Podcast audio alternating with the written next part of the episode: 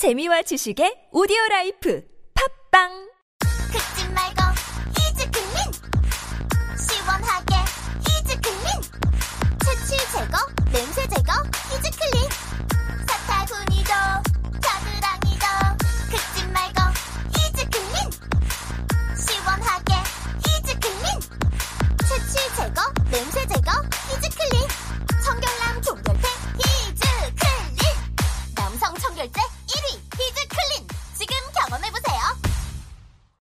저 슈퍼스타 최욱은 오늘부로 비혼자임을 선언합니다. 최수타님, 연간 2만 쌍 이상 성원이 되고 있는 여보야 서비스를 알고 계십니까? 저 정기자, 나 슈퍼스타요. 내가 결혼정보회사에 어떻게 찾아갑니까? 여보야는요, 셀프 중매 서비스이기 때문에 직접 가실 필요가 없어요. 돈이 한두 푼 드는 일이 아니지 않소? 여보야는요, 성혼을 위해 사용된 비용을 100% 환불해주고 결혼할 때 100만원, 아이 낳으면 200만원의 축하금까지 준답니다. 그래도 난 경력이 있는 분들이 더 좋던데. 초혼도 재혼도 인연을 만날 수가 있습니다. 지금 스마트폰에서 여보야를 다운받으세요.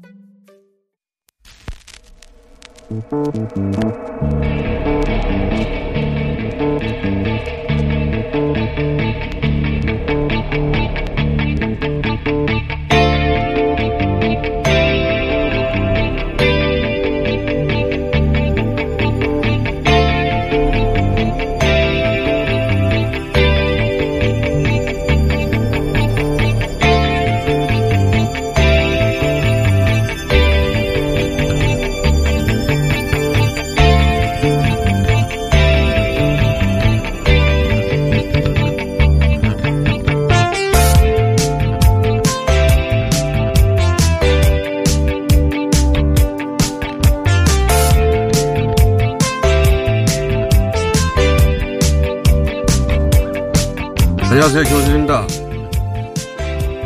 삼성 이재용 부회장의 구속영장 기각. 솔직하게 이야기해 봅시다. 온갖 그럴듯한 법률 용어 갖다 붙일 수 있는데 그냥 이재용이라서 기각된 거 아닙니까? 조국 전 장관 때 기사 쏟아낸 기자님들 부모 찬스에 분노했다면서요. 부모 찬스로 치면 대한민국에 이재용 부회장만한 인물이 있습니까? 25년 전 에버랜드로 승계를 시작할 즈음 20대 청년 이재용 불과 몇 년 만에 조 단위의 부자가 된 거 부모 찬스 아닙니까? 부모 찬스가 공정사에 역행하는 가치라 그렇게 분노했다면 이재용 부회장한테도 화가 나야죠. 근데 이재용이라서 모른 척 하는 거 아닙니까? 그러다가 적당히 만만한 먹잇감이 나타나면 또 물고 뜯고 기자로서 자신의 효능감도 확인하고 때리면 반응하는 거 보면서 타격감도 느끼고 그렇게 소시민 직장인으로 사는 거 아닙니까? 그 정도 삶의 비겁함이야 다들 있는 거라서 그것까지 말할 수는 없는데 세상에 밸런스라는 게 있지 않습니까? 균형. 위안부 쉼터를 지키던 소장님, 그렇게 써낸 기사들로 여론몰이로 가셨는데, 어, 그렇게 간 사람을 또 그렇게 몰래 사진 찍고, 그래야겠습니까? 대단한 용기는 없어도 최소한의 염치는 있을 수 있잖아요. 이재용한테도 못 그러면 그런 분들한테도 그러면 안 되는 거 아닙니까? 대충 사람 비슷하게는 하고 삽시다 우리. 김호준 생각이었습니다.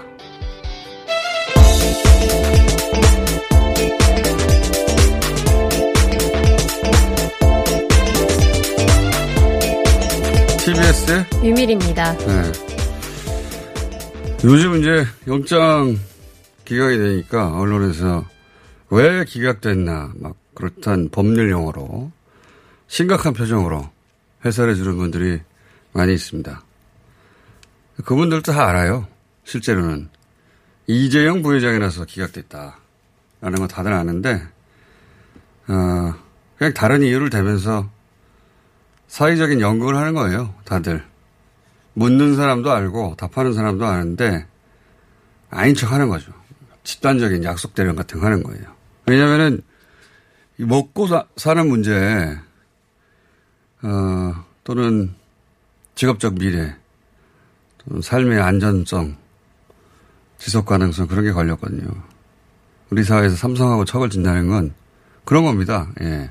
근데 이제 먹고 사는 문제는 숭고한 문제 아닙니까? 저는 그렇게 생각해요. 대신 먹여줄 거 아니면은, 어, 먹고 사는 문제로 어떤 결정을 하는 이들에 대해서 저는 비난을 못 하겠는데, 어, 왜냐하면 사람이 사람답게 살려면 먹고 사는 문제 해결돼야 되잖아요. 그래도 밸런스라는 게 있는 겁니다. 대충. 기자들 자신도 삼성한테, 어, 어쩌지 못하는 거, 그런 거 천천히 스스로 되돌아보면 자기도 별거 아닌 거 알거든요. 다들 별거 아니에요. 저도 포함해서. 다들 다 적당히 비겁하고 적당히 치산 한계 속에서 다들 살아가는데 저도 마찬가지고. 근데 이제 힘은 개인은 어쩔 수 없는 어, 상대 있지 않습니까? 삼성 정도 되면 개인이 어쩔 수가 없죠. 예, 그 정도 권력을 상대할 때나 저널리스트, 기자로 도끼를 품고 그게 아니면 너무 잔인하게 굴지 말자. 요즘 그런 생각을 합니다. 어, 이재용 부회장의 기각을 보고 어찌나 다들 이해를 하고 있는지 또 그걸 보면서 이해도 하면서 또 한편으로는 그럴 거면 뭐 윤미향을 상대로도 조국을 상대로도 뭘 그렇게까지 잔인했나. 자기한테 복수할 수 없다고 생각하는 존재들을 다룰 때는 지나치게 잔인하고 자신들이 오히려 다칠 수도 있겠다 싶은 힘을 상대로는 지나치게 얌전하다. 예. 언론을 보면서 그런 생각을 합니다. 하필 같은 날 정의원 쉼터 소장님 사망 소식을 다룬 언론을 보면 야, 이렇게까지 할 게 있나. 대단한 사람 못 돼도 대충 사람 비슷하게 살 수 있는 거 아닙니까? 아, 그런 생각을 했어요. 예. 저는 영장 다시 쳐야 된다고 보는데, 그럴 수 있을까 모르겠네요. 자, 코로나 상황 어떤가요? 네, 전 세계적으로 이제 신규 확진자 수는 매일매일 증가하고 있는 추세입니다. 어제는 8만 3천 명이 새로 확진을, 확진이 됐는데, 오늘은 9만 2천 명 수준이거든요. 저 이제 한 최근 몇 개월 단위로 이제 크게 크게 끊어서 다시 보기 시작했는데, 어, 이 이제 그 봉쇄를 어느 정도 풀기 시작했잖아요. 어, 이란, 이란이 한동안 스페인, 이탈리아와 함께 전 세계에서 확진자가 가장 크게 빨리 늘어나는 네. 나라로 거론되는데 요즘은 이제 어, 10위권 정도 돼서 거론이 안 되는데 어, 피크 때 3월 달에 한 3천 명씩 나왔어요. 그러니까 미국이 등장하기 전까지만 하더라도 어, 3대 확진자 어, 많은 국가 정도 꼽혔는데 그러다 한 1000명대로 떨어졌거든요. 근데 5월 말에 들어서 이제 여기도 봉쇄를 좀 풀었어요. 사회적 거리두기 의료 치면 그런 용어. 근데 이제 그러자 불과 몇 주, 2, 3주 만에 어, 3월 피크 때보다 더 많은 숫자가 나옵니다. 예, 그거 보면서 우리가 뭐 다른 나라 걱정할 상황이 아니긴 합니다만 뭐 우리가 30명 나오는 거하고는 어, 수준이 다르죠. 3,500명 이렇게 나오고 2,000명, 3,000명 나오는데 야, 이게 완화 안 할 수가 없는데 완화하면 다시 확진자가 느는 건 거의 틀림없구나 그런 생각이 하나 들고 또 하나는 뉴질랜드에서 사실상 종식된 게 아니냐 네. 그런 선언이 나왔거든요. 물론 거기도 완전히 풀진 않았어요. 어, 여기는 이제 공항 항구를 완전히 봉쇄해버렸어요. 예. 아무도 드나들 수가 없습니다. 도시도 완전히 봉쇄해버렸고 이동도 차단하고 그런 후에 최근 한 3주 가까이 확진자가 안 나오자 봉쇄 단계를 낮췄어요. 우리는 반면 한 번도 국가 단위 봉쇄를 한 적이 없잖아요. 도시 단위의 봉쇄를 한 적도 없고 어떤 봉쇄도 한 적이 없습니다. 어, 관리 가능한 범위 내에 통제하는 정책이었는데 뉴질랜드처럼 국가 자체를 완전히 봉쇄 하고 그게 이제 작은 섬나라에서 가능한 것도 있어요. 예. 그리고 이제 어, 이제는 정말 사라졌나 싶은 그때 다시 열기 시작하면 어떻게 혼자 살아갑니까 세계에서 다시 열어야 될 거 아니에요? 어, 세계적 종식이 아닌 상황에서 이렇게 국가 단위에서 완전히 봉쇄했다가 다시 열기 시작하면 어떻게 될까? 그것도 궁금합니다. 그 뉴질랜드 대단히 극단적인 사례거든요. 대부분의 나라들은 우리 포함해서 그 봉쇄를 완화하면 정도의 차이는 있지만 다시 확진자가 생기는 게 분명한 것 같고 어떻게 종식이 될 수 있을까 잘 상상이 안 되는 상황입니다. 자, 국내 상황은 잠깐 짚어보면 어떻습니까? 네, 지역 감염자는 35명이 나왔는데 어, 이 가운데 중국 동포교회 쉼터에서 8명이 추가로 나왔습니다. 또 광명 노인 복지시설에서 6명이 추가 확진자가 나왔고요. 어, 클럽 관련 3명, 쿠팡 1명 이렇게 좀 보이고 있습니다. 네, 보니까 이 계속 소규모 클러스터 그 확진 단위가 나오는데 어, 소규모 교회 모임에 자꾸 중간에 껴 있어요. 네, 보면 계속해서 그, 등장하고 있는데 이 중국도의 중국 동포교회 쉼터 같은 경우에도 그 같은 건물 안에 또 교회가 있거든요. 네. 이 쉼터에서 계시는 분들이 그 교회 예배를 보러 가기도 했고요. 그리고 추가로 발견된 그 광명 노인복지시설 이곳도 이제 용인 큰나무교회에서부터 이제 추가로 이어진 그러니까. 교회 목회자분이 탁구장에 가고 탁구장에 갔던 노인 한 분이 노인 복지시설에 있고 뭐 이런 식으로 연결된다거나 방판 행사에 갔던 분이 교회 쉼터 어에서 다른 분들 근데 이 교회 쉼터라고 불리는 것은 이제 어, 중국 동포들의 교육 어, 주로 있는 곳인데 갑자기 뭐 예전에 어, 표현으로는 조선족들 때문이다라고 하는데 그분들이 국내에서 감염이 된 거예요. 그분들이 중국에서 감염돼서 돌아온 게 아니고. 네. 그러니까 조선족을 탓할 일이 아니라 굳이 따지자면 조선족이 한국 어, 에 있는 분들 탓해야 되는 상황이지 거꾸로입니다. 예. 근데 뭐 틈만 나면 그런 혐오를 드러내는 분들이 있으니까. 그리고 개척교회에서도 따로 나오고 맞습니다. 중간에 계속 교회 소모임이나 예, 교회 공간들 아무래도 이제 밀접하게 접촉하고 계속 찬송이나 예배를 드리고 하다 보니 어, 그런 것 같습니다. 이 소규모 그 종교 모임을 어떻게 앞으로 할 것인지 방역 수칙을 정할 것인지 당국의 기준이 정해지면 다들 따라야 될 것 같아요. 자 다음 국내 뉴스로는요. 네, 북한이 그 탈북단체 대북전단 살포를 비난해 오다가 어제 저 남북 공동 연락사무소를 통한 통일부 전화 응답을 하지 않았습니다. 뭐 북한으로서는 사실 중국과 교역도 네, 어렵고 코로나도 있고 국내 경제도 어렵고 미국과 상황도 지난 하노이 때 트럼프 배신이라고 해야죠. 예, 트럼프의 배신도 뼈 아프고 근데 남쪽에서는 이제 삐, 삐라 날아오고 그런 상황인 거죠. 예. 그래서 가족 간에도 연인 간에도 심지어 항상 좋을 수는 없는 법인데 당연히 체제가 다른 어, 남과 북이 사이가 좋았다고도 긴장할 수 있죠. 중요한 거는 이걸 어떻게 풀어가느냐인데 이제 하반기 국회가 개원되고 나면 한반도 정세를 두고 큰 시도들이 있겠죠. 예. 그때 파도를 타고 넘을 만큼 그 정도 내에서 갈등이 있었으면 하는 바람이 있었습, 있, 어, 있습니다. 예. 지금 뭐 통기선 끝낸 거야. 다시 붙이면 되죠. 아무 일도 아니에요, 사실은. 근데 이제 그 뒤에 조치들이 어디까지 갈등을 끌고 올라갈 것인지, 그리고 그게, 어, 남과 북의 각자의 역량으로 타고 넘어올 수 있는 정도의 갈등인지 그게 중요할 것 같습니다. 자, 다음은요. 어제 국회에서는 이제 상임위원회 정서 관련해서 이제 좀 합의가 이루어졌는데 보건복지위원회를 두 명 그리고 산업통상자원 벤처중소기업위원회 한 명 이렇게 좀 세 명을 증원하기로 결론이 났습니다. 뭐 줄이는 것도 있고 늘리는 것도 있는데 네. 예, 별로 중요한 뉴스 아니에요. 자, 다음은요. 네, 더불어민주당 정청래 의원이 이 가짜 뉴스를 보던 언론에 대해서 징벌적 손해배상을 청구하도록 하는 법 개정안을 발의했습니다. 잠시 후에 직접 만나기로 하고요. 또 다음 또 있습니까? 네, 민주당이 오늘 오는 8월 전당대회에서 지도부를 선출하는데 김부겸 전 의원이 당 대표 출마하겠다 이렇게 밝혔습니다.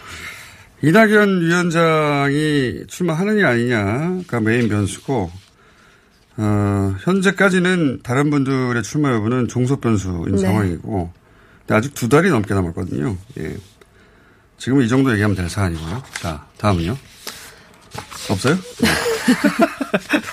아, 있군요. 있긴 있는데 오늘 여기까지 해야 될 것 같습니다. 인터뷰 많아가지고. 자, TBS의 류밀이었습니다.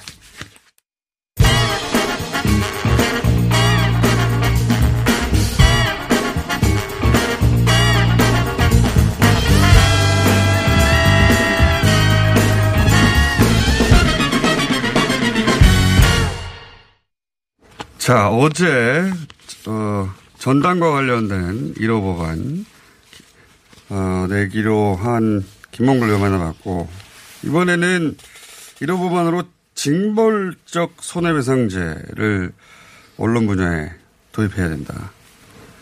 어, 정청래 의원 모셨습니다. 안녕하십니까. 네, 여러분 안녕하십니까. 시대 참 정치인 정청래입니다. 자, 자, 저희가 정청래 의원은 주로 이제 짧게 전화로 예, 연결하려고 하는데 꼭 이렇게 걸어서 오세요. 집이 네. 걸어서 5분 거리라. 네. 저희 집 boundary 안에 뉴스 공장이 있습니다. 그래서 예, 깜짝깜짝 놀랍니다. 예, 전화 연결하려고 했는데 이미 와 있어서 오늘도 직접 나오셨는데 언론에 대한 그러니까 이 뭐 악의적인 보도, 가짜 뉴스 이런 거로 손해를 입었을 경우에 그 세 배까지 예. 어, 배상해야 한다. 뭐 이런 거죠 내용이. 어, 이런 징벌적 손해배상 제도는 세계 최초의 헌법 함무라비 법전에서부터 나와 있어요. 아 그래요? 그걸 이제 배수적 손해배상. 어. 그 옛날부터 다 있었던 거예요. 그러니까 한 일 손해배상 손해가 있으면 그 두 배를 갚아야 된다, 세 배를 갚아야 된다 이런 식이요. 그렇습니다. 그러니까 어. 가해자가 피해자에게 네. 너무 악의적이고 네. 또 허위 사실이면 알면서도 어, 이렇게 피해를 입혔을 경우에는 어, 한 배 가지고는 안 된다. 어. 그래서 두 배, 세 배 하자 이런 건데요. 이게 그 의원님이 초선일 때 한번 냈던 법안 아닙니까? 솔직히 말씀드리면 2004년도 초선 때 네. 제가 당시 열린우리당 언론관계법을 총괄하고 어, 총괄하는 그런 역할을 했었는데 징벌적 손해배상 그때 제출을 못했었어요. 근데 아 마련만 하고 제출을 못했나요? 에, 그랬습니다. 그때는 왜 그랬냐면 어, 진보 매체 등에서 예. 이렇게 되면 자본력이 좀 떨어지는 아. 진보 매체가 오히려 역으로 네. 피해를 당할 수 있다. 아하 그러니까 보수 인사들이 진보 매체를 상대로 아, 이거는 허위 사실이라고. 근데 예. 이제 모든 언론이 오보나 실수를 할 수 있죠. 그렇습니다. 한 건만 걸리면은 네. 경제적으로 그 보수 매체보다 훨씬 열악한 진보 매체가 한 방에 갈 수 있다. 그렇습니다. 피해 아. 보상을 충분히 할 수 있는 보수 부자 언론들 같은 경우가 오히려 예. 상대적으로 더 이익을 보는 거다. 아. 그런 관점에서 이제 밀리는 이야기이긴 했네요. 그렇습니다. 하네요. 그래서 그때는. 그때는 제안을 못 했, 제출을 못 했었는데 19대 때 제가 다시 예. 제출을 했었죠. 어, 근데 이제 논란 끝에 이제 폐기가 됐고, 예. 어, 그래서 이번에 다시 하게 됐는데, 이번에는 이제 민주당이 의석수로 볼 때, 어, 이 문제의식에 동의하면 통과될 가능성이 높은 거 아닙니까? 그렇습니다. 네. 어, 제가 이제 이 문제의식을 느꼈던 것이 뭐냐면 2004년도에 만두소 파동이 있었습니다. 그랬죠. 어, 그래서 전 언론에서 예. 어, 거의 뭐 조국 장관 보도하듯이 예. 그 맞아요. 가해를 가했죠. 때려잡았어요. 그래서 예. 만두소 사장이 한강에 투신 자살하는 사건이 있었습니다. 예. 근데 그 이후로 아무 문제가 없었다 만두소에는 알고 봤더니. 알고 봤더니 비슷한 사례로 예전에 그 세곡이라면 우지파동도 우지 있었어요. 파동도 있었고 나중에 알고 봤더니 문제가 없었다. 문제가 없었어요. 예. 그런데 어, 거기에 대해서 사과를 하거나 미안해하는 언론이 없었습니다. 그 저런 것도 있는 것 같아요. 한 번 언론이 이렇게 발도에 걸리면 서로 경쟁적으로 기사를 쏟아내고 네. 그러다 보니까 서로 서로 용서하는 거 아닙니까? 예. 저기도 하고 우리도 하고 뭐다 그렇기도. 하고 예. 어, 용기 있게 정정 보도라든가 사과 보도를 해야 되는데 그렇게 되면 왠지 언론에 네. 대해서 자기들이 척지는 것 같고 그렇기도 하고 또 자기들이 또 밀리는 것 같기도 하고 정치인들도 이런 일 많이 당하는데 언론을 상대로 소송을 잘 못하죠. 못합니다. 지킬까봐. 예. 어, 저는 했었죠 예전에. 하고 나서 크게 당하셨죠. 예. 어, 그렇습니다. 복수를 당하셨죠. 복수를. 그래서 제가 퐁당퐁당 이유, 이유가, 이유 중에 하나가 또 네. 그런 면이 있죠. 퐁당퐁당이라 하면 이제 연속으로 국회에 안 되고 네. 예. 홀수 의원으로. 그런 점이 있습니다. 더군다나 최근에 이제 포탈 환경, 스마트폰 환경에서는 더 경쟁적이 돼가지고 예. 그렇습니다. 이게 굉장히 심각한데요. 예. 징벌적 손해배상이라는 것은 이제 민사 소송입니다. 예. 형사 소송은 따로 있는 거고요. 예. 어, 그래서 대체적으로 미국 영미법 국가에서 주로 이제 하고 있고요. 그리고 예를 들면 어, 다른 가해자보다 어, 더 이제 피해 보상을 많이 하라는 이유는 예를 들면 공권력이라든가 환경, 음식물 이런 문제는 더 피해가 크지 않습니까? 예. 근데 언론도 그에 못지않게 피해가 크다. 그래서 미국 같은 경우는 이제 언론에 대해서도 징벌적 손해배상을 하고 있는데 우리도 지금 하고 있어요. 근데 유독 있죠. 언론 부분만 지금 빠져 있습니다. 아, 징벌적 손해배상제가 없는 건 아닌데 예, 예. 언론 부분만 빠져 있는데 사실상 그러면 징벌적 손해배상 제 개념을 도입하는 게 아니라 그 개념에 언론을 추가하는 거네요. 그렇습니다. 그래서 예를 들면 하도급 거래 공정화에 대한 법률에 보면 예를 들면 대기업이 중소기업이 기술을 뺏어간다든가 그래서 예. 피해를 줬다거나 그러면 3배 이내에서 어, 손해배상을 해야 된다 세 배. 하는 것도 있고요. 어, 그리고 예를 들면 공익제보 같은 경우, 어, 공익제보인데 이건 뭐 또 가해자가 피해자에게 또 심각한 타격을 가한다. 이때도 3배를 보상해라. 그래서 이게 개인정보 보호법도 그렇고요. 서구에서는 몇 배까지 있습니까? 대체적으로 3배, 3배더라고요. 아, 그래요? 대체적으로. 네, 그래서 대리점 거래의 공정화에 대한 법률에서도 대리점에게 손해를 입힌 경우에는 3배까지 보상한다. 그래서 대체적으로 저희도 한 7, 8개 정도. 분야, 10개 분야에 지금 이렇게 돼 있어요. 그랬더니 제가 이제 그래서 언론도 3배를 보상한다 했더니 왜 하필이면 3배냐. 10배 하지. 10배 하지, 30배 하지. 근데 네. 언론 부분은 또 저항도 상당히 만만치 않고요. 그 저런 것도 있어요. 그러니까 어, 의도하지 않는 상황에서 이제 권력을 상, 큰 권력을 상대하다 보면 그 권력이 워낙 그 파워풀해서 웬만한 사실관계 다 숨겨버릴 수 있잖아요. 네. 그래서 언론이 어쩔 수 없이 그 합리적 추천, 추정에 의해서 보도할 그런 것까지 막아버리면 언론 기능이 위축되니까. 근데 한편에서는 이게 표현의 자유를 위축시키는 거 아니냐. 네. 벌써 이제 언론 노조 등에서 여기에 대해서 반대하려고 무섭잖아요, 하는 기자들은. 움직임이 있어요. 기자들은 무섭죠. 예. 자, 그런데 이거는 표현의 자유와 관계가 없이 가짜 네. 뉴스, 허위 보도, 그리고 허위라는 사실을 알면서도 악의적으로 요게 중요한 거네요. 예.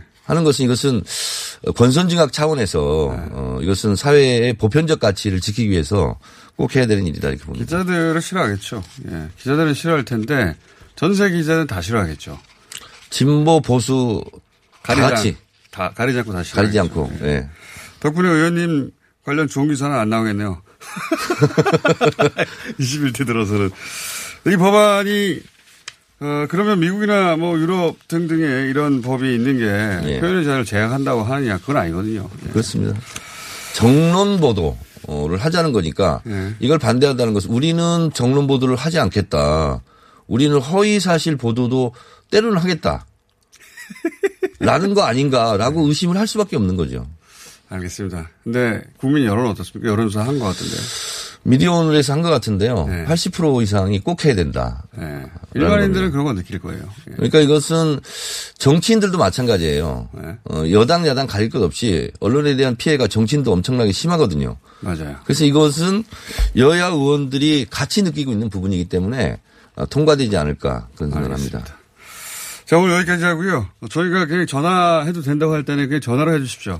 아, 요 정도 얘기하려고 부른 거예요, 지금? 아니, 그러니까, 그래서 저희가 짧은 거라 전화하려고 그랬는데 혹시 또 그 사이에 걸어오셔가지고, 예. 뉴스 공장이 아침에 제 일정을 또 피해를 주고 있고, 이렇게. 근데 제가 뭐라고 안 그랬는데, 뭐집 앞이야 하고 오신 거 아니에요? 자, 오늘 여기까지 하겠습니다. 네, 고맙습니다. 정청래 의원이었습니다. 긁지 말고 뿌리세요 글루타 셀 축하합니다. 여러분들께 꾸준히 사랑받아온 글루타셀이 런칭 5주년을 맞아 처음으로 할인 이벤트를 실시합니다. 더운 날씨에 땀이 나고 피부가 민감해진다 싶으면 무작정 긁지 말고 특허받은 글루타셀 스프레이로 피부를 편안하게 해주세요. 기간은 5월 15일부터 6월 15일까지 전국에 있는 글루타셀 취급 약국이나 인터넷에서 확인하세요. 자동차에서 발생하는 대기오염 물질이 서울 지역 미세먼지의 약 25%를 차지한다는 사실 알고 계신가요? 고농도 미세먼지가 자주 발생하는 12월부터 3월까지 저공해 조치를 하지 않은 배출가스 5등급 차량의 운행이 제한됩니다. 3월 말까지는 시범 운영하고 올해 12월부터는 위반 차량에 과태료 10만 원이 부과됩니다. 서울시는 노후 차량의 조기 폐차 보조금과 매연 저감 장치 부착을 지원하고 있으니 12월 이전까지 미리미리 대비하세요.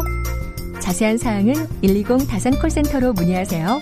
이 캠페인은 TBS와 서울특별시가 함께합니다. 팟캐스트 청취자가 업어 키워주신 대장사랑. 벌써 출시된 지 5년이래요. 이젠 3초에 한 포 판매될 만큼 국가대표 장 건강 지킴이로 성장했대요. 우리 몸을 위해서 대장도 사랑해야 하지만 유산균을 사랑하고플 땐 유산균 사랑. 완전소와 완전분해 효소를 사랑하고플 땐 효소 사랑. 다이어트를 사랑할 땐 듀이어트. 좋은 원료 따뜻한 사랑만 담아 만들었어요. 유산균 사랑, 효소 사랑, 듀이어트. 많이 많이 사랑해주세요. 듀이어트 챌린지 6기를 모집하고 있습니다. 건강하고 즐거운 다이어트에 도전하세요. 검색창에 듀이어트. 오빠 아셨어요? 코어업이 면역력에도 좋은 거. 세상에. 그래서 코어업이 또 완판됐구나. 코어업은 정상적인 면역 기능에 필요한 아연 그리고 페루산 마카에 멀티비타민까지 들어있잖아요. 언니도 알죠? 알지. 하루 900원도 안 되는데 다 챙겨주잖아. 역시 재구매하는 이유가 있어. 면역력과 활력을 한 번에. 완판 기념 통큰 이벤트는 계속됩니다. 검색창에 코어업 검색해주세요.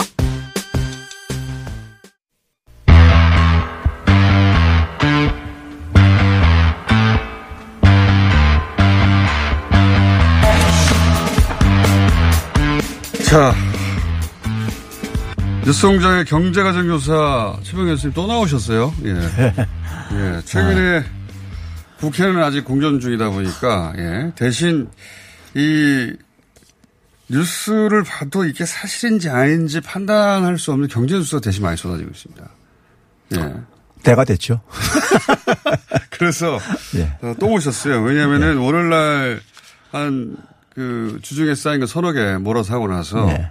어, 이번 주는 별게 없나 주말에 나올려니 했더니 또 큰 굿즈가 어, 하나 나왔습니다. 예.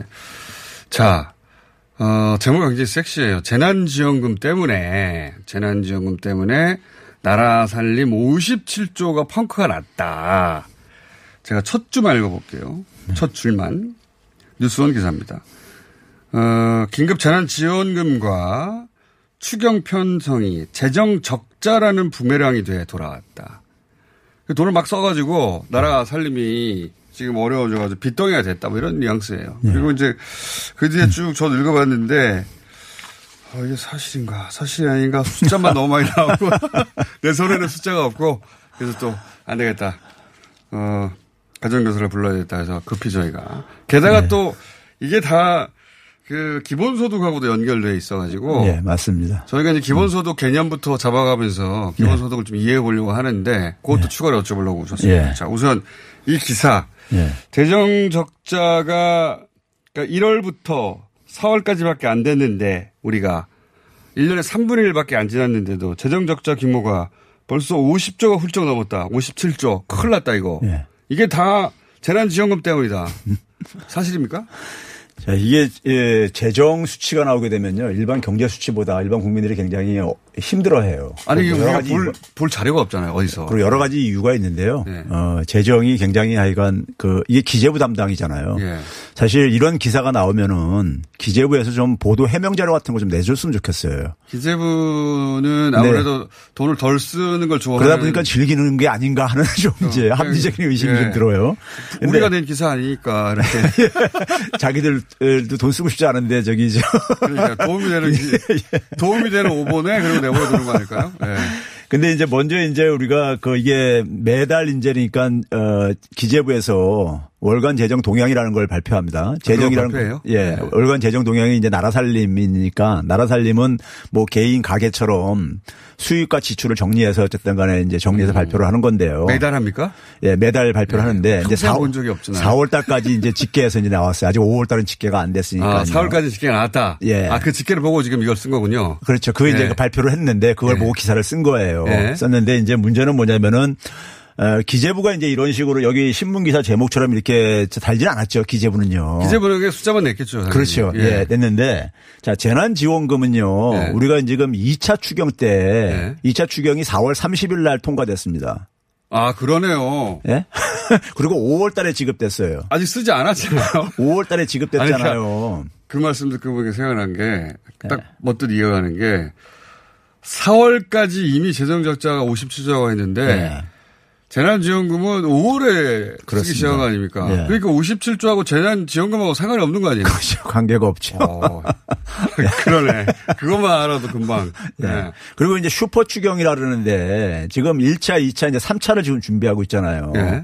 1차 때 이제 11조 7천억 원, 2차 때 12조 2천억 원, 예. 3차가 이제 35조 3천억 원을 이제 한 거의 3배 정도 이상으로 예. 뛰었단 말이에요. 예. 슈퍼 추경하면 이건데 3차 도 추경은 편성이 안 돼. 아직 저기 국회에서 논의조차도 안 되고 있죠. 아직요. 예, 예. 근데 근데 슈퍼 추경 또또 이제 그러니까 이렇게 아, 예. 수표 추경 때문에 아, 이게 다 예. 적당히 섞어버렸군요. 예, 그렇죠. 적당히 그러니까 섞어버렸어. 앞으로 있을 일을 땡겨다가 지금 저기 저 갔다 와 저기 저 붙여가지고. 그러니까 했는데 1월부터 4월까지의 재정 적자하고 재난지원금하고는 그때 재정 관계가 없죠. 재난지원금을 쓰지 않았기 때문에 관계가 없죠. 상관이 없는 거 아닙니까? 자, 그러면 이제 그다음에 아이, 이제 참. 에, 이 재정 적자가 이제 그러니까 이렇게 많이 증가를 한 부분과 관련해서 네. 이게 이제 우리가 지난해 12월 달에 이제 올해 예산을 통과할 때요. 통- 지난해 12월 달 통과시켰던 올해 예산이요. 512조 원에 대해서요. 512조 원 통과시킬 때 그때 이제 그러니까는 정부에서 이제 예상하기를 올해 이제 정부의 수입하고 지출을 이제 이렇게 예상을 해 보니까는 네. 한 31, 30 한 2조 정도, 31조 5천억 원 정도가 아, 이 수입보다 지출이 초과될 거라고 예상을 했어요. 네. 왜 그러냐면 이제 확대 재정을 그 당시 편성을 예, 이제 예. 그 전년도까지는 그러니까 뭐 초과 세수가 있었었으니까는 예. 그래서 이제 확대 재정을 좀 편성을 해야 된다. 경기가 안 좋아지고 그러니까는 아, 코로나 상황을 예측하지 못한 상태에서도 상태에서 잡았던 그 수입과 지출이 예. 코로나가 터지면서 아무래도 세수가 줄어드니까 네. 그러니까 이제 재정 적자가 좀 늘어난 건데 아니 원래 재정 적자로 편성을 했었었어요. 애초부터 지난해. 적자로 아 애초 계획대로 된 거네 계획대로 예, 근데 거기에 이제 조금 이제 그러니까 올해 이제 아무래도 코로나 19로 인해서 아. 장사도 안 되고 그러니까 세금도 덜, 덜 고칠 게 아니겠습니까? 아, 이거는 작년에 나와야 됐던 기사네요. 그러면 작년에 예? 내년 어 1, 4분기에 예. 대략 한 30조에서 40조 정도 예. 재정 적자가 예상된다. 예. 왜냐면 그렇게 짰으니까. 아 이거 속 깜빡 속았네 완전히. 예. 어 그러니까 이게 이게 지금 현재 벌어진 일하고 상관없는 얘기 아닙니까 지금? 그러니까 뭐 일부는 이제 그러니까 뭐 이제 우리가 세금이 좀 예상보다 올해 코로나 19가 터질 걸 누가 예상했어요. 작년에 예산 짜면서요. 그러니까 그걸로 인해서 세수에 좀 이제 그러니까 차질은 좀 생기죠. 그러니까 현재 이 재정 동안 가지고 할 수 있는 얘기는 작년에 예상했던 재정 적자 규모보다 네. 코로나 때문에 경제 상황이 좀 안 좋아서 어, 세수가 좀 줄었다. 재정 네. 어, 재정이 좀 늘었다. 네. 근데 그거는 이 슈퍼 추경이나 재난지원금하고는 무관, 무관하다. 아니, 안 썼기 때문에. 그렇죠. 올해 이제 아. 코로나19 예산과 관련해서 이제 수익과 지출을 제가 이렇게 정리한 걸 보니까는 한 7조 정도 조금 더 되니까 초과가 된것 뿐인데 이걸 이제 갖다 57조로 갔다 갔다 더 붙여놨으니. 야 이거는 예. 사기죠. 이렇게 하면. 왜냐하면 경제 수, 수치를 이 정도로 읽을 수 있는 기자면 교, 교수님처럼 모르겠어요? 알 텐데. 아유, 저, 이 기재부가 좀 이런 건 좀 했으면 좋겠어요. 좀 보도 해명 자료로. 제가 좀 안 나와도. 기자분은 자신들이 낸 기사가 아니니까 자신들은 팩트만 냈으니까요. 예. 아, 그래도 저기 저 기사가 좀 잘못 저기 저 내용을 만들었으면은 네. 그 다른 부서들은 그렇게 하던데 보도 해명 자료 나고 내고 그러던데. 교수님이 할 일 없었잖아요. 참나. 공무원들이 월급 받고 뭐 합니까? 자, 요건 이해했습니다. 자, 어제 이제 기본소득 얘기를 좀 했는데 예. 기본소득 개념이 탄생한 건 상당히 오래됐다. 예. 저희가 예. 전문가 한 분하고 이제 개념과 다른 나라 사례 예. 잠깐 짚어봤어요. 예. 그러면서 마지막에 했던 이야기가 뭐냐면 어, 기본소득 주장을 사실 보수에서도 하고 예. 진보 진영에서. 하는데 완전히 동상이몽이다. 우리는 예를 들어서 50만 원을 어, 기본소득의 개념으로 준다면 돈 50만 원만 생각하는데 핵심은 이 50만 원을 어떻게 마련할까 이고 그 50만 원을 어떻게 마련하겠다고 접근하냐에 따라 진보적이냐 보수적으로 확 갈려서 완전히 다른 이야기다. 여기까지 얘기했어요. 아, 예. 기- 굉장히 중요한 포인트까지 들어간 거 아닙니까? 예. 예. 그 지금 이제 뭐 예를 들어서 야당의 김종인 비대위원장이 네. 뭐 4차 산업혁명 관련해서 기본소득을 이제 얘기를 하고 있고 예. 또 안철수 대표 같은 경우는 소득 불평등과 관련해서 얘기를 하고 네. 있고 이게 이제 어저께 얘기하셨다니까는 대충 짐작하는데 1차 산업혁명 때예요. 19세기 때. 예. 그때 이제 그러니까 이제 농업사회에 살다가 산업사회로 가면서 예. 우리 뭐 고등학교 때 보면 러다이트 운동 뭐 이런 것도 배운 적 어, 있잖아요. 네, 러다이트. 그러니까 일자리가. 줄어들고 소득 예. 불평등이 심해집니다. 초기에는요. 그러니까 기계가 등장하니까 예. 자기 일자리를 뺏어간다고 기계를 예. 부셔버렸던 영국의 러다이트 운동이 예. 있었죠. 예, 그러다 보니까 이제 그 당시에도 이제 그러니까 그런 기본소득 개념이 나왔었어요. 그러고 보면 제가 아는 게 참 많아요. 운동. 근데 예. 이제 최근 이제 그러니까 어 21세기에 들어와서 이제 기본소득도 이제 그러한 배경에서 사실은 음. 뭐 실리콘밸리 같은 데서 이렇게 그렇게 나온 거예요. 기술은 굉장히 빠르게 지금 진보하고 있는데 그러니까 그때는 어 말을 자동차가 대체하고 예. 마차를 뭐 증기 기관차가 대체하고 그러면서 이제 사람들이 그 기계를 부셔버려야 된다라. 왜냐면 내자 일자를 뺏어가니까 그런 그 그런 시절에 이런 기본소득 개념이 탄생했다면 지금은 이제 AI가 일자를 그렇죠. 대체할 예. 것 같고 예. 로봇이 막 이제 노동력을 많이 네. 대체하고 그러니까 예. 그 그리고 이제 소득 불평등도 굉장히 심해지고 있잖아요. 두 개 다 관련 있는 예, 거네요. 그러니까 그 당시하고 좀 비슷한 지금 이제 분위기 음. 속에서 나왔는데 예. 문제는 이게 재밌는 게요. 예. 기본소득 도입을 반대하는 사람들이 예. 좌파에도 있고 예. 그다음에 극우에도 있고 예. 양쪽에 다 있어요. 서로 서로 오해하고 있는 거 아닙니까? 서로 상대의 의도에 대해서 혹은 예. 근데 이 반대하시는 분들이 지금 이제 그 좀, 어, 이 변화, 이 지금 기본소득 개념의 변화에 대해서 좀 팔로우업이 좀 안 되고 있는 게 기본소득 개념이 지금 반대하는 분들을 다 무식한 사람을 만들어 버리는 이게 고정된, 고정된 개념이 아니라 시대가 변하면은. 아 그렇죠. 19세기 때하고 지금하고 똑같이 적용할 수는 없는 거잖아요. 개념은 계속 변화가는 거니까. 예, 개념은 진화해 갈 수밖에 없어요. 예, 예. 그래서 지금 해외에서 지금 지- 이 기본소득 개념은 복지 개념이 아니라 네. 정책 개념으로 경제 정책 개념으로 진화하고 있어요. 점점점. 예. 원래는 이제 최소한의 소득도 못 올리는 분들 그렇게 예. 해서 소득 불평 불평등이 계속 커지니까 예. 그게 사회 불만으로 쌓이고 예. 체제를 불안정하게 만드니까 일정 정도 금액을 주는 복지 정책으로 처음에는 생각했는데 이게 경제 정책으로 점점 전환되고 있어요. 예. 왜 이게 이제 그렇습니까? 이게 이제 정치인 중에서 가장 이걸 빨리 캐치한 게 이재명 지사예요. 그러니까요. 정책이라고 경제 정책이라고 계속 얘기를 하고 예, 있는 게 경제 그 정책으로 얘기인데 얘기하니까 또 진보 진영에서는 어, 이건 보수의 프레임이다라고 공격하기도 예, 그- 하죠. 이게 예. 이제 왜 그러냐면요. 왜 이런 논- 혼란이 지금 있습니까? 이제 우리가 경제가 그러니까 지금 보게 되면은 금융위기 이후에 만성적으로 침체 상황이잖아요. 예. 이게 이제 수요 부족 때문에 사실 생기는 거란 말이에요. 예, 예. 뭐 공급하는 게 다 판매가 된다면 뭐 경제가 나쁠 리 없잖아요. 예. 그러니까 수요 부족이니까는 회사는 수요- 찍어내는데 살 사람이 없는 거잖아요. 그렇죠. 수요를 좀 그러니까 살려주자. 이번에 예. 긴급재난 지원금이 예. 소비 효과를 좀 진작시켰듯이요. 소득주도 성장도 그 개념 아닙니까? 그렇죠. 예. 맞습니다. 그러니까 이제 그런 차원에서 이제 그러니까는 하나 측면이 있고요. 네. 경제 정책적인 측면에서 더 이제 본질적인 건 뭐냐면요.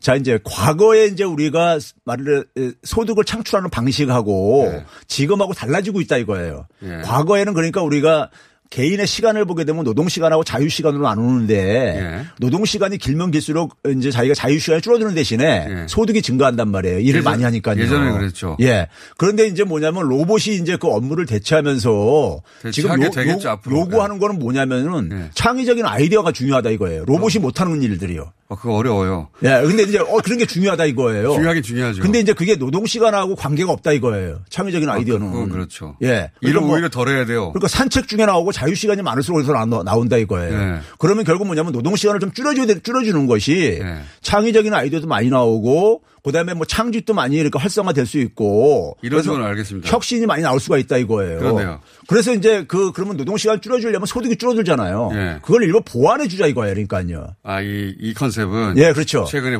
그러니까. 최소한 생, 최소 생계비를 전에다 지원해 주는 게 아니라 예. 그걸 지원해 주려면 백 몇십만 원씩 줘야 돼요. 최소한. 안 되고. 그건 너무 부담이 되죠. 그러니까 일부를 그러니까 지원해 주자 이거예요.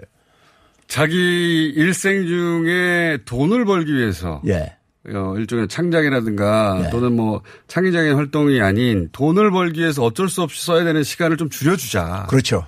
요게 이 접근 예. 방식입니다. 문제는 줄여주는 게 사회적으로는 굉장히 에, 혁신에 도움이 된다 이거예요. 예. 전, 사회 전체로 만드는데. 보자면. 예. 그러니까 지금 그렇게 공짜 돈 줘봐 일 안 하지라고 예. 했을 때 뭐 한 150만, 200만 원 주는 줄 알았더니 그게 아니라 한, 한 3, 40만, 한 50만 원만 줘, 주면. 그렇죠.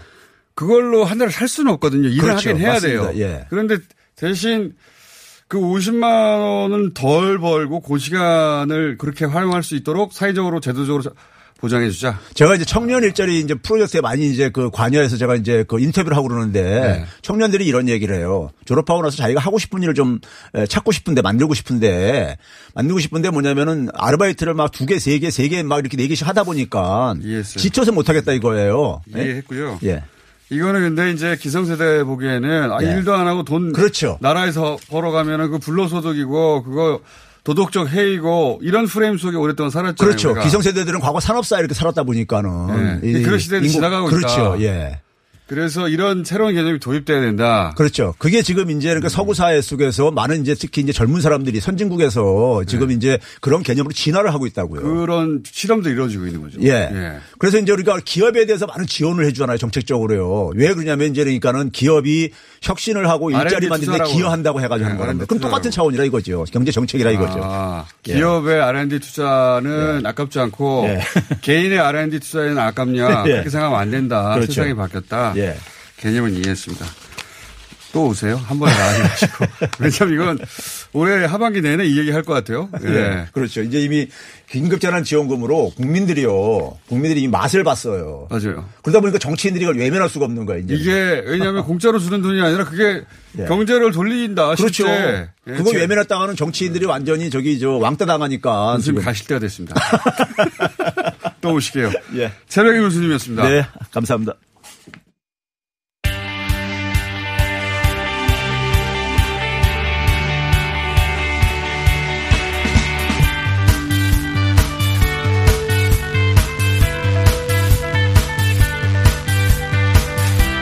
자, 최근 중국, 미국과 대립하고 있는 중국 뉴스 굉장히 많이 나옵니다.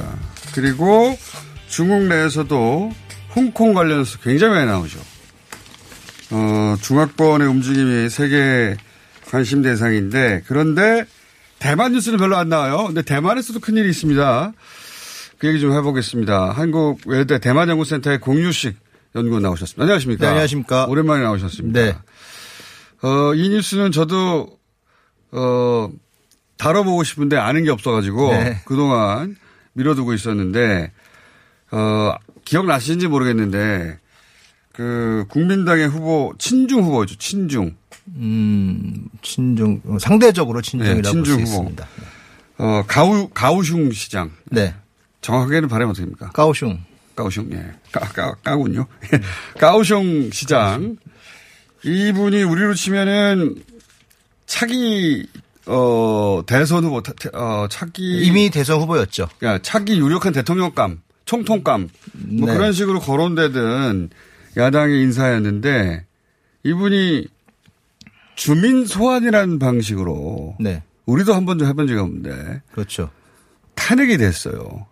완전히 뒤집어진 겁니다. 예. 이 양반이 다음에 어, 친중 인사로 대통령 총통되지 않을까 라고 생각했던 가장 유력한 일본 후보였는데 탄핵에 대해서 민간인으로 돌아가 버렸어요. 그죠? 네. 이거 어떤 일이 벌어진 겁니까? 어, 사실 시작은 이게 탄핵 자체가 대만 선거법상 이제 그 당선이 된 지 임기를 시작한 지 1년 이후부터 가능하게 돼 있거든요. 예.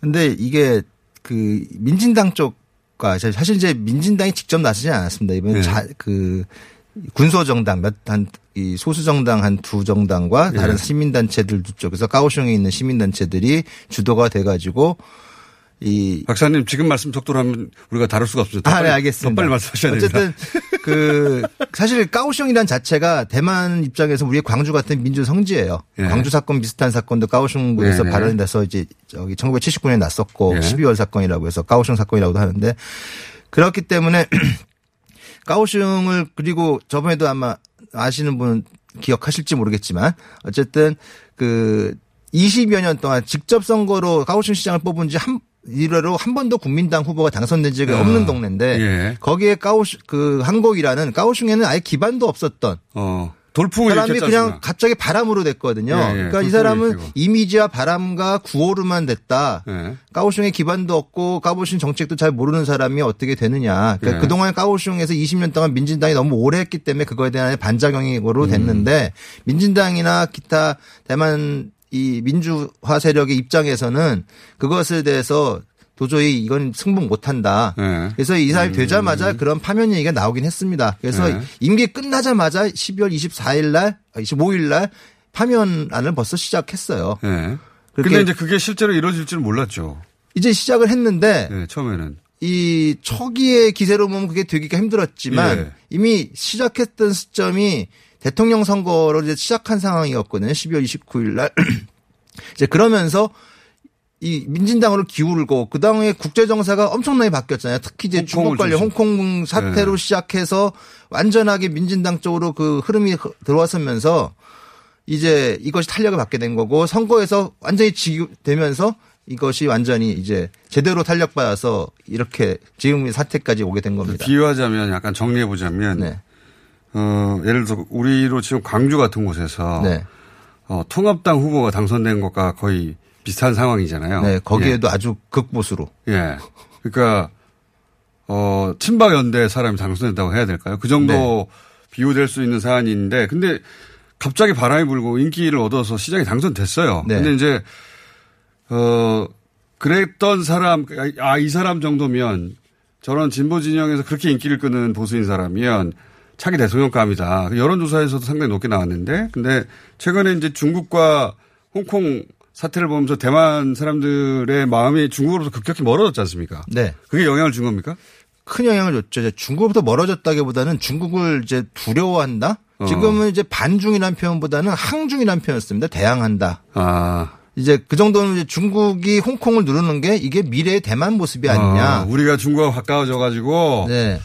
어 홍콩 비슷한 지혜로 될지도 가- 모른다. 어, 그렇게 되면 저 가까워진다면 저 꼴이 될 것이다. 네네. 근데 이제 그것은 일종의 좀 하나의 이미지일 뿐이거든요. 네. 그리고 사실상 국민당 인사들이 친중을 외치는 건 정말로 중국으로 가겠다 통일하겠다는 것보다는 현재 대만의 경제 상황이 중국과의 관계 개선이 없이 쉽지가 않다라는 아. 거 그런 기반 하에서 경제 관계 경제 교류를 가고 이 경- 정치적인 것도 그것을 위한 중국이 얘기한 지월 공식 92년도에 합의라는 최소한의 그것만 받아들이고 가자는 게 같고 그것이 마잉주 땐 그렇게 해왔는데 민진당선 그 받아들이지 못하겠다 해서 차잉원 때부터는 그것을 딱 이제 그것에 대해서 이제 모호하게 처리를 해버렸거든요. 이제 현상 유지로 간다 뭐 이렇게 음. 말 가는데 그러다 보니까 이 국민당 쪽엔 친중이라는 프레임이 이제 갈 수밖에 없는 중국 어떻게 따지면 그건 중국이 이걸 씌워줬다는 표현도 맞을 음. 정도로 이제 그렇게 되니까 지금 도저히